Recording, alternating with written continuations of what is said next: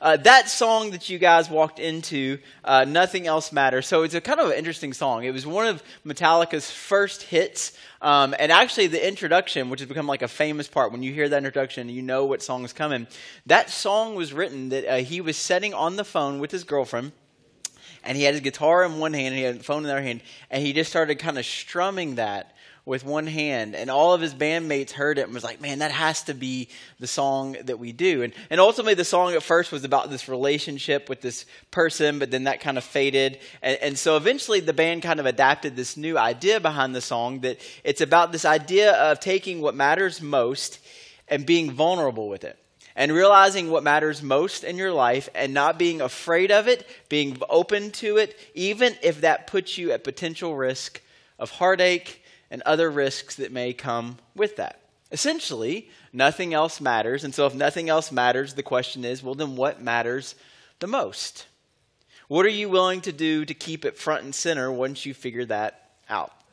So, here's my question for you as we kind of think about that song and kind of the meaning behind it all of us in this room, and maybe you subconsciously, and maybe you've never actually asked this question, we all have one thing. Or maybe it's a couple things, but we all have one thing or a couple things that's most important to us. Last week we talked about seasons with the song Landslide. Maybe for some of us, when we think about what's most important to us, it's not just our whole life, but maybe it's just like right now. What's most important to you in this season of life? Now, the problem is, whenever we find things that are really important in our life or the things that matter the most, inevitably there's always something that's going to come along and try to pull us away from that. So, for example, and I don't know about you, and maybe I'm the only one, but I have a feeling I'm not, I get very easily distracted.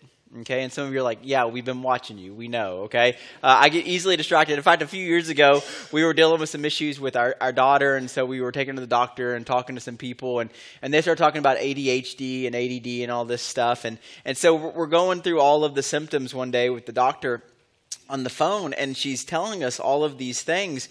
And I'm like, I have all of those things. And my wife is like, Yeah, you do. Yeah. And so uh, I get easily distracted, uh, and, and, maybe you can relate to this. And, and, so I get distracted in life, I get distracted in things. I fidget all the time. Uh, if something happens in this service, I've gotten to the point where I try to ignore it.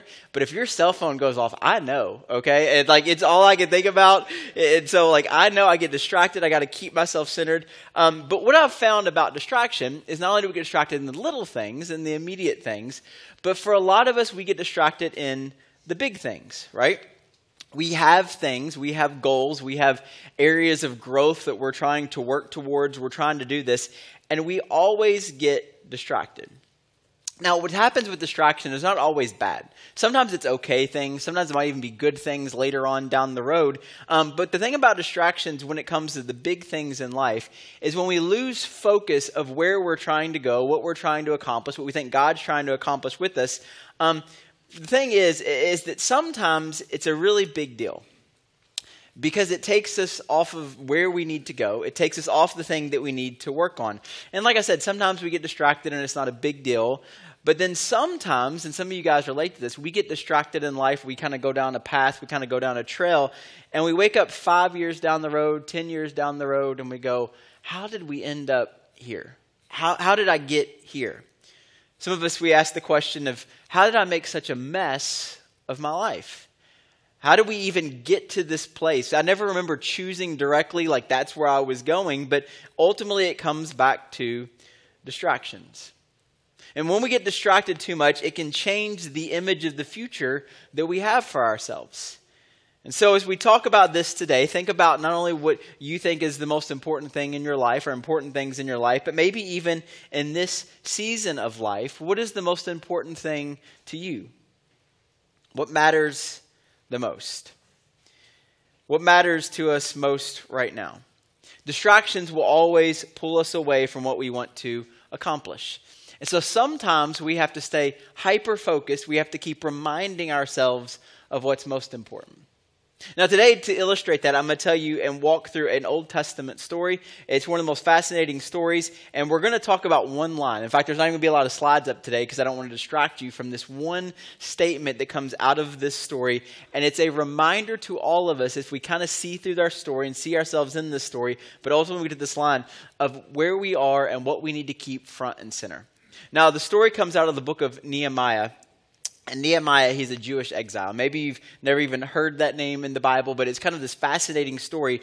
And, and essentially, he's a Jewish exile, and he's living in, uh, under the reign of, of Artaxerxes in Persia. Now, Artaxerxes, you may not have known much about him, but you've probably heard about his dad, whose name was Xerxes. So maybe you've never heard of that. Think the movie 300. Remember that movie? Okay? That's Xerxes. This is his son.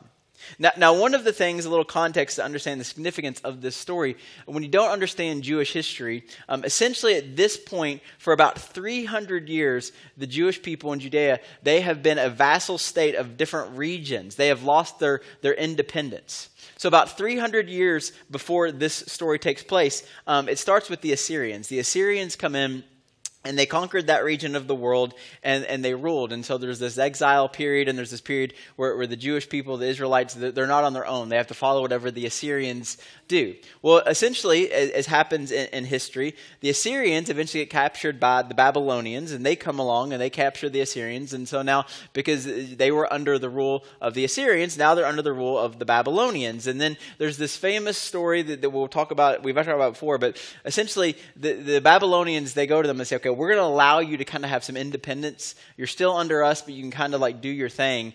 And the king at the time gets a little uppity, thinking, oh, we don't have to let anybody tell us what to do. Nobody's going to tell us what to do. And so the Babylonians, they don't take well to this. And so they go in and they not only take over the city, but they conquer the city. They destroy the temple, they destroy the walls, they destroy the gate, and the city of Jerusalem is left a wreck. And so the people leave there because it's not safe anymore. And just like happens in history, eventually there's another ruler that comes along, and this time it's the Persians.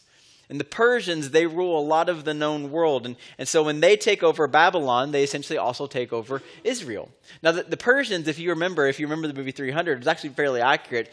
Xerxes' kind of rule was this you can go and be free people. You can live your culture, you can live your society, as long as you always acknowledge that you're under the reign of Persia and you're under the reign of us as the Persians.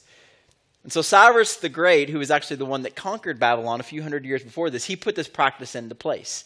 And he essentially says to the Jews living in Babylon, hey, if you want to go home and kind of reestablish what, what you do and who you are and your nation and even your religion, you're welcome to leave. You're welcome to do this. Just always remember that you're at the end of the day, you're under our reign and rule. And so what happens is several thousand Jewish people, they, they leave Babylon and they go back to Jerusalem because they want to try to rebuild it and kind of reclaim their heritage. And so they go home. The problem is when they go home, because of what the Babylonians had done to the city, the city is in ruins. The, the temple has been destroyed, was essentially their identity. The gates were down, the walls, there was huge holes in it. And so people could come in and do whatever they wanted. And so it was in disarray. And because of that, a lot of the Jewish people chose to stay in Babylon under the Persian rule. And so now you have a nation of people that's completely divided. Some people stayed, some people left. And so they get back to their home, and for about 100 years, there's several groups of people that come and try to rebuild Jerusalem, but it's just not going well. They don't have the full weight of all their people, they don't have all the resources. And while they're doing all of this, several different groups and regions uh, of people come in and kind of take over and rule them and, and cause terror and heartache for the people. And so this goes on for about 90 years. So that's a long time. And so there's this guy named Nehemiah. And Nehemiah and his family, they never left Babylon because they decided there was a better life for them in this region than to go back to Jerusalem, which has been destroyed. So consequently, over time, they, they, they become kind of identified in this Persian culture. And even though they're Jewish, they kind of kind of get brought up within the system. And, and through a series of connections and circumstances, Nehemiah becomes the cupbearer of King Artaxerxes of Persia. Now, if you don't know what a cupbearer is, essentially uh, they drank a lot of wine back then because the water wasn't good to drink, so they drank wine. It was one of their main uh, ways to, to get the, the um, water they needed into their bodies, which you're like, sign me up for that. That sounds awesome. But um, so that's how they did this. But the cupbearer was the person that, that many times within these areas you would have bad wine, but more importantly, because you had different people wanting to rule and different enemies, they would often poison the wine and try to kill people. So your cupbearer would bring the wine to the king, but one of their goals also was to drink the wine. And if they lived and didn't die, then the wine was good to drink. So it's kind of this interesting job. But Nehemiah becomes this. But what also is important is this he gets daily access to the king, King Artaxerxes. Now, you don't know again much about Artaxerxes, but if you remember the movie 300, you remember Xerxes from that movie, if you watched it, he was larger than life, and so was his son. I mean, this is a big deal to have direct access to maybe the most powerful man in the world. So eventually, over some time, Nehemiah, some of his family had gone back to Jerusalem. And so they go back, and his brother eventually comes back to see his brother Nehemiah. And when he's there, Nehemiah just asks a simple question. He's like, Hey, how are things going back home in Jerusalem? And his brother's like, Well, things aren't going well. He's like, It's, it's worse than we imagined. And there's these people that keep coming in, and every time we build something, they tear it down. And every time we make progress, somebody comes in and ruins it. And so this makes Nehemiah very sad. Because even though he's made a life for himself in Persia, at his heart, he, he still believes in Jerusalem and his heritage and, and what it is. And, and so he has this moment where the Bible actually says that he's like sad in his heart and, and he hears these words and he starts to weep for his people and for the city. And so Nehemiah is many miles away and his heart is broken. And, and one afternoon, because he can't get this out of his head, like it, it, once he hears this, it becomes like his thing it becomes what matters most to him is that he wants to see the city rebuilt. He wants to see Jerusalem rebuilt. He wants to see the temple rebuilt. He, he wants to see these people, these proud people, his people, come back to a place of prominence, come back to a place of pride, and more importantly, come back to a place of worshiping God. And so one day he goes into Artaxerxes and he's taking him his wine and he gets this this moment and he, he kind of looks at him and he says, "Hey, I got a question to ask." And he says, "You know, you've heard about Jerusalem?" And he's like, "Yeah." And he goes, "Well, the city is it's in disarray and the walls have been torn down and the temple is really important to my people and it's been destroyed." And he eventually gets to the point where he turns to the king, the most powerful man in the world, and he's like, "Could I have some like time off? You know, like a lot of time off?" And this is a bold request. I mean, Artaxerxes could have been like, no, you idiot, go to the dungeon. That's where you live now. He could have been like, you know, I mean, he could have done all kinds of things. But because Nehemiah is a good leader, because he's a man of integrity, because he's a man that served the king well, he says, you can go. In fact, I'm going to make you the governor of that region. You're going to be the person that, that kind of represents me as you go back into this region. And, and, here's the thing, Nehemiah, because you served me well, because of your loyalty, here, I'm actually going to give you some resources that you need to go back and resurrect the city and help the people there. So Nehemiah kind of puts this caravan uh, of equipment and people together, and he, he goes back to the city. He goes back. Now you got to remember, it, has been a long time since he's been there. In fact, more than likely, he's probably never even been to Jerusalem because he's been raised in, in Babylon and under the Persians. And when he gets there, it's worse than he could have imagined. It's terrible. The people are depressed economically, things are bad. Uh, there's all of these outside forces from around there that keep coming in and conquering and taking over and, and enslaving the people in some ways and taking what they have. I mean, everything's bad. There's no military, there's no wall, um, there, there's holes in the wall, there's no gate. And this is a big deal if there's no gate because people can just like walk right in. And there's no sense of security. And so uh, there's this moment where he, he's seeing all this and his heart breaks even more. And it even becomes more like, this is the thing I got to do. Like, this thing is a complete mess. And so he starts to cast this incredible vision. And he assigns every family a place to work on the wall. He says, Hey, listen, guys, there's a lot of distraction happening. So here's what's going to happen. This is not only my number one priority, this is our number one priority. This is what we're doing. This is what we're going to accomplish. This is the goal at the end of the day. And so he starts to assign families places on the wall to work, and he starts to assign people places on the wall, and, and he starts to get things done. But the problem is, is he starts to rebuild the wall, and specifically starts to rebuild the gate. the surrounding people start to notice it. And here's what you have to understand it doesn't make sense to us, but a walled city and a walled city with a gate is a military threat because now it's a stronghold. So all of these people that have been kind of taking advantage uh, of the Israelites, they don't like this.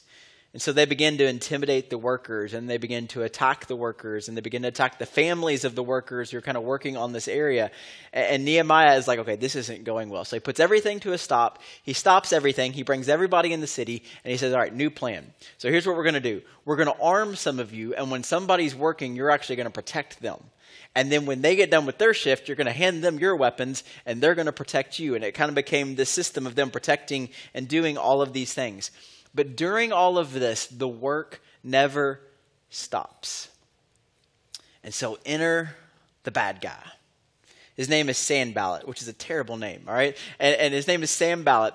And, and Sanballat starts to realize that the walls are starting to come back up, the gate's starting to be rebuilt, and he doesn't like this because he's one of the main guys that have been taking advantage of the weak city he and his buddies were kind of in power and so they're starting to see like there's not only that the walls being rebuilt and the gates being rebuilt but the people all of a sudden are starting to have some pride in themselves again they're starting to get some confidence again and he knows that nehemiah is the guy behind this.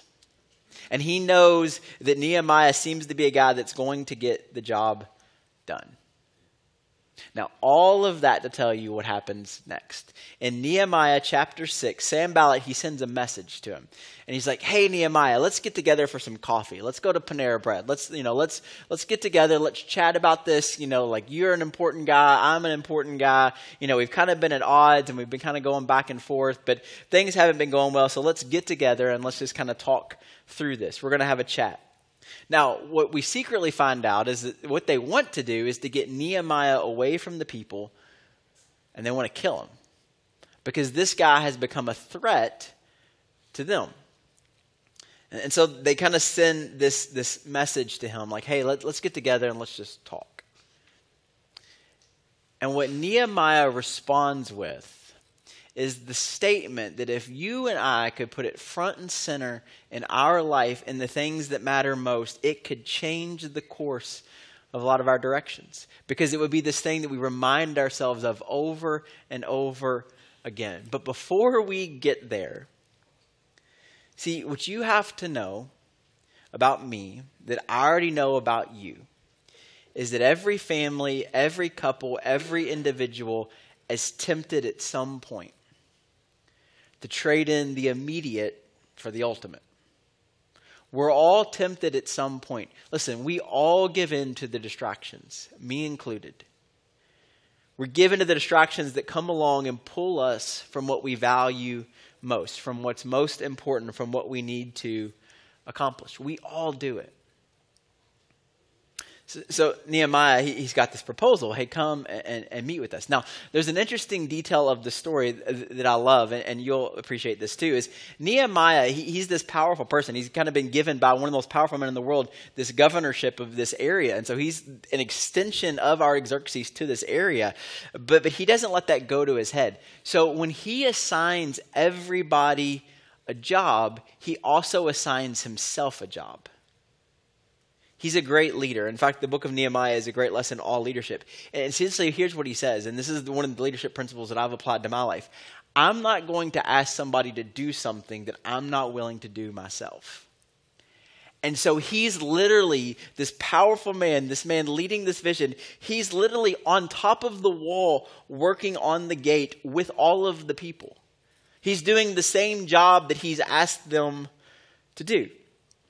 And so Sanballat's messengers showed up, and, and he, he's actually literally physically up on the wall when they approach him. And they approach him and, and they yell up to him, Hey, Nehemiah, Sanballat wants to meet with you. He, he wants to have this meeting to talk through some things.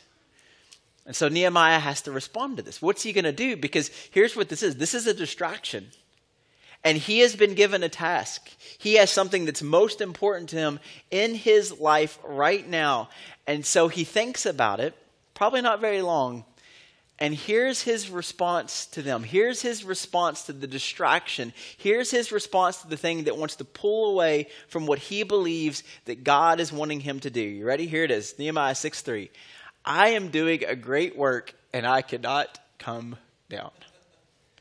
I can't. What I'm doing is too important. I am doing a great work. I cannot come down. I don't have time for this. This distraction is not going to work. It is not going to pull me away from what matters most. So, ready? What's most important? What is most important to you right now? What is the thing that God has put on your heart and in your mind? What is the most important thing to you right now? What is the thing that God is calling you to do? And then ask yourself Are there any distractions that are coming along and trying to distract me and pull me away from this important? And I love uh, the way that he ends it. It's not going to come up on the screen, but, but he says, Why would I come down to you? And, and that's the question. When distractions come up, and you have them, and they're all going to come up, here's the question Why? Why would I stop doing what's most important to do something that's only going to, in his case, harm him? And maybe for you, it would harm you. And, and I love the optics of this because remember when they walk up to him, he's physically, literally on top of the wall at the top of the gate, and he's looking down at them, and he says, Why should I come down to you? I'm up here. Why would I come down to you? Why would I lower myself to do something of lower importance to appease you? And that's a great question, isn't it? If you have something that's most important in your life and, and you're doing it and, and, you're killing it and you're doing well and it's this God this task that God has given you, why in the world would you come down to that level? Why would you allow that distraction to take over? And so he goes, he tells the messengers, he's like, tell Sanballat. Tell him, I don't, I don't have time. I can't come down. And so the messengers, uh, they, they go back and, and, and they go back and they tell Sanballat and the leaders, they say, hey, he's, he's, he's not coming. He says no. And these guys are relentless. So, so they don't just go once, they don't just go twice, they don't just go three times, they go four times. Four times they go back to the city and they go to Nehemiah and they look up at him and they say, Hey, we need to meet. Listen, Sanballat says we need to meet. You know, and, and they're like, Hey, you know, so what about like next Thursday? Does next Thursday work? No. What about two Thursdays from now? What about next weekend? You know, you tell us when it works for you because we got to have this meeting. But here's the thing that you have to realize about you and about me and about what Nehemiah understood about this distraction. All right? This was not a scheduling conflict. This, this was not a conflict because he couldn't find time on his calendar. And this is important for some of you today. It wasn't a scheduling issue, it was a priority issue. He has something that's too important for this distraction to be able to pull away from. This was about priority. And are you ready? And we've talked about this before, and I have to remind myself of it all of the time. Nehemiah had pre decided what was most important. And there was not going to be anything that could come along and distract him from that. He had said yes to something, and by default, he was saying no to other things. See, we don't realize that. You don't realize when you say yes to something, by default, you have to say no to other things, right? When I commit myself to something, that means by default, I'm saying no to this. When you chose, and it was a choice, may not have felt like it to some of you, when you chose to get married, remember that? You were saying yes to something, which means now you're having to say no to something else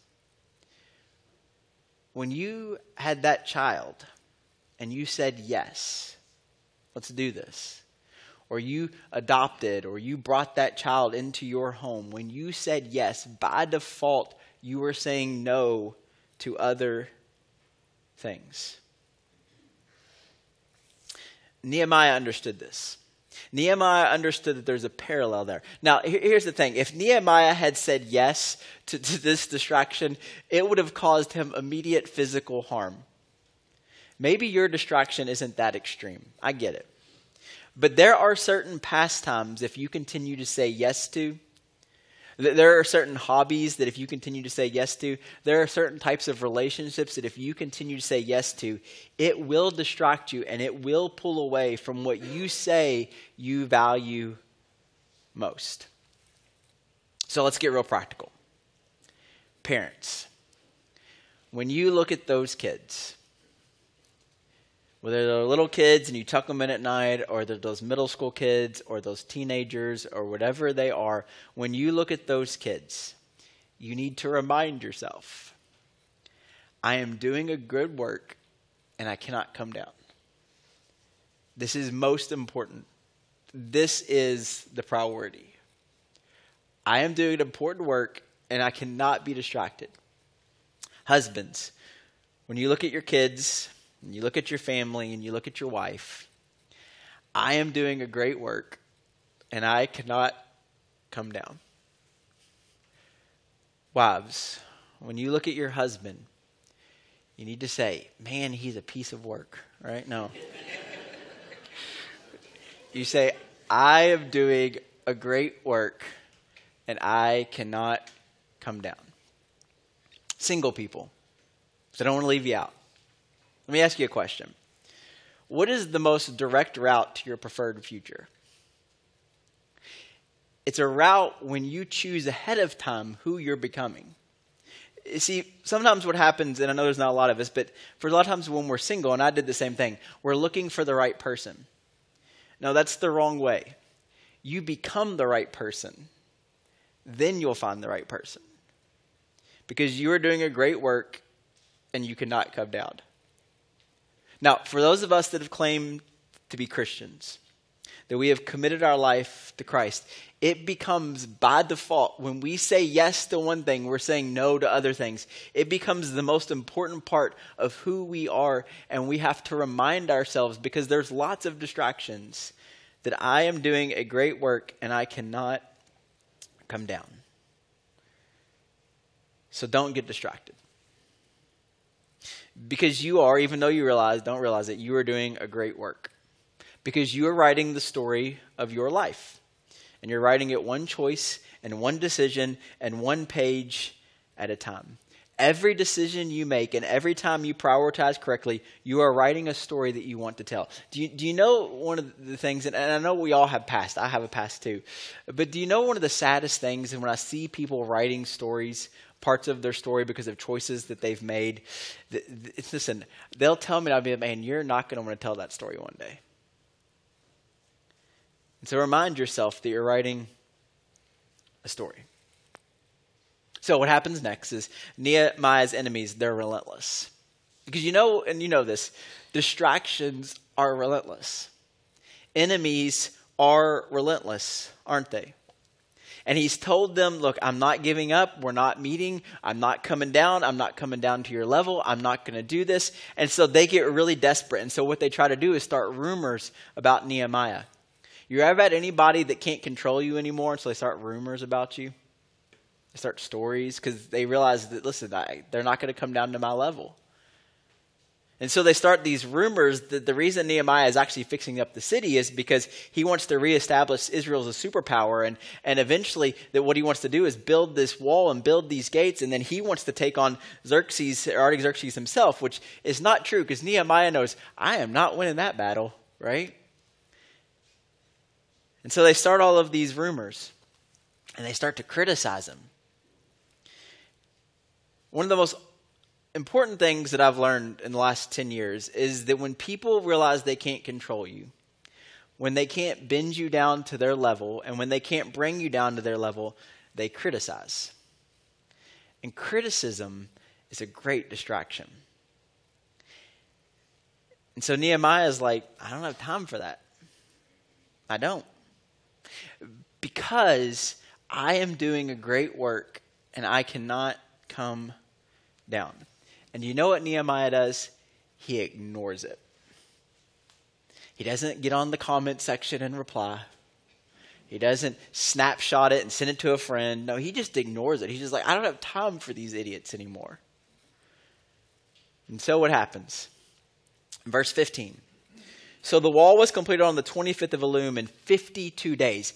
Listen, for 190 years, people have been trying to do this, and he does it in 52 days. Here's the next part. When all of our enemies heard about this, all the surrounding nations were afraid and lost their self confidence. Everybody that thought they could attack, everybody that thought they could do it, all of the distractions, because they realized that this work had been done with the help of God. And so here's a guy who gets hyper focused on what's most important. And when he accomplishes it, all the critics, all the Sanballats, all the enemies, all of the distractions, they can't do anything because he refused to give up. Now, do you know why I love this story? One of the most re- important reasons I love this story, and I hope you hear what I'm about to say. Um, one of the coolest things about this story specifically in the book of Nehemiah is this there are no miracles. God never steps into this story in some supernatural way. Because, see, I think what happens for a lot of us, I, I, do this from time to time, is I'll read the Bible and we feel like we can't relate to these people. We can't do what they did because, of course, they had angels and God came in and there were tablets and floods and all of these things that, that God just stepped in and this miraculous thing happened and this super, you know, natural thing. Not once does that take place in this story. This is about a guy who realizes what's most important to him, what God has laid on his heart, and he refuses to be distracted. It's about good leadership, it's about accountability, it's about a man's heart who knew the right thing and just did it. This was a job that he must complete because it's very important. And he believed the whole time this is what God is calling him to do. And so, parents, there may not be a miracle, and God may not step in in some new supernatural way, but you are doing a great work. And if you are willing to put your heart and your time and your effort and your energy into it, parents, husbands, wives, here's the question What is your wall? What is the thing that you dare not come down from until the work is done?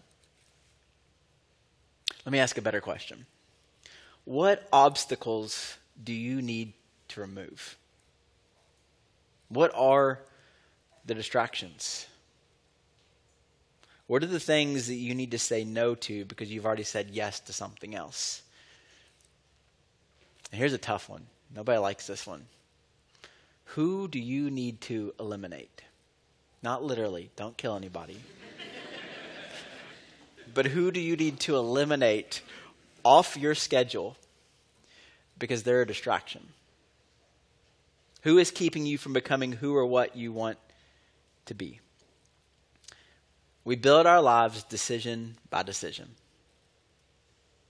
We build the wall decision by decision. We restore. We do the great work that God has called us to, decision by decision. And you dare not get distracted. And here's the part that you need to realize. For most of us, not all of us, but for most of us, somebody else is depending on you to stay focused on the great work, aren't they? So, what's your wall? What's most important? You are doing a great work. I am doing a great work. So, don't come down. What matters most? What is the thing at the end of the day that you would say, This is what I want to accomplish? Because in comparison, nothing else matters. Let's pray.